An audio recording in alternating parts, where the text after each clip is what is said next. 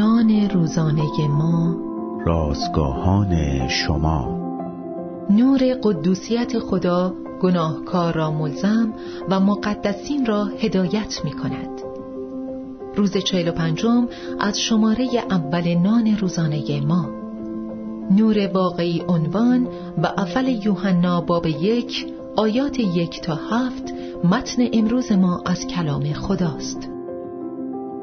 غذا خوردن در تاریکی چندان جالب نیست ولی نور کم در رستوران چیز دیگری است و غذا خوردن در اتاقی که در آن هیچ نوری نیست مفهوم دیگری دارد همین امر در مورد راه رفتن ما با خداوند نیز صدق می کند از نوری که او به ما داده استفاده می کنیم ولی آنچه را که او برای ما انجام داده است نادیده می گیریم. ما نمونه عهد عتیقی خیمه اجتماع را در این مورد داریم. در حالی که کاهن وارد اتاقی می‌شد که مکان اقدس نام داشت می توانست تنها به وسیله نور چراغدان طلایی اطراف را ببیند. تمام چیزهای موجود در خیمه شبیه همان چیزی بود که خداوند به موسی نشان داده بود.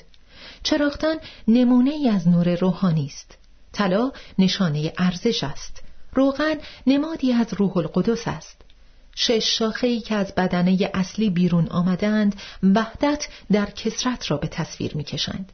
شکوفه بادام مظهر فردی است که خداوند او را انتخاب کرده است.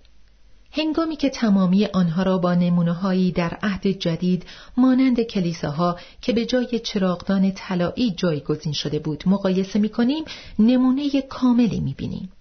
خداوند نور خود را توسط روحش به ما داد تا در ما کار کند. روح القدس ما را با نوری که محتاج آن هستیم آماده می کند. آیا ما هر روز زمانی را به دعا و مطالعه کلام خداوند اختصاص می دهیم تا بتوانیم از آن استفاده کنیم؟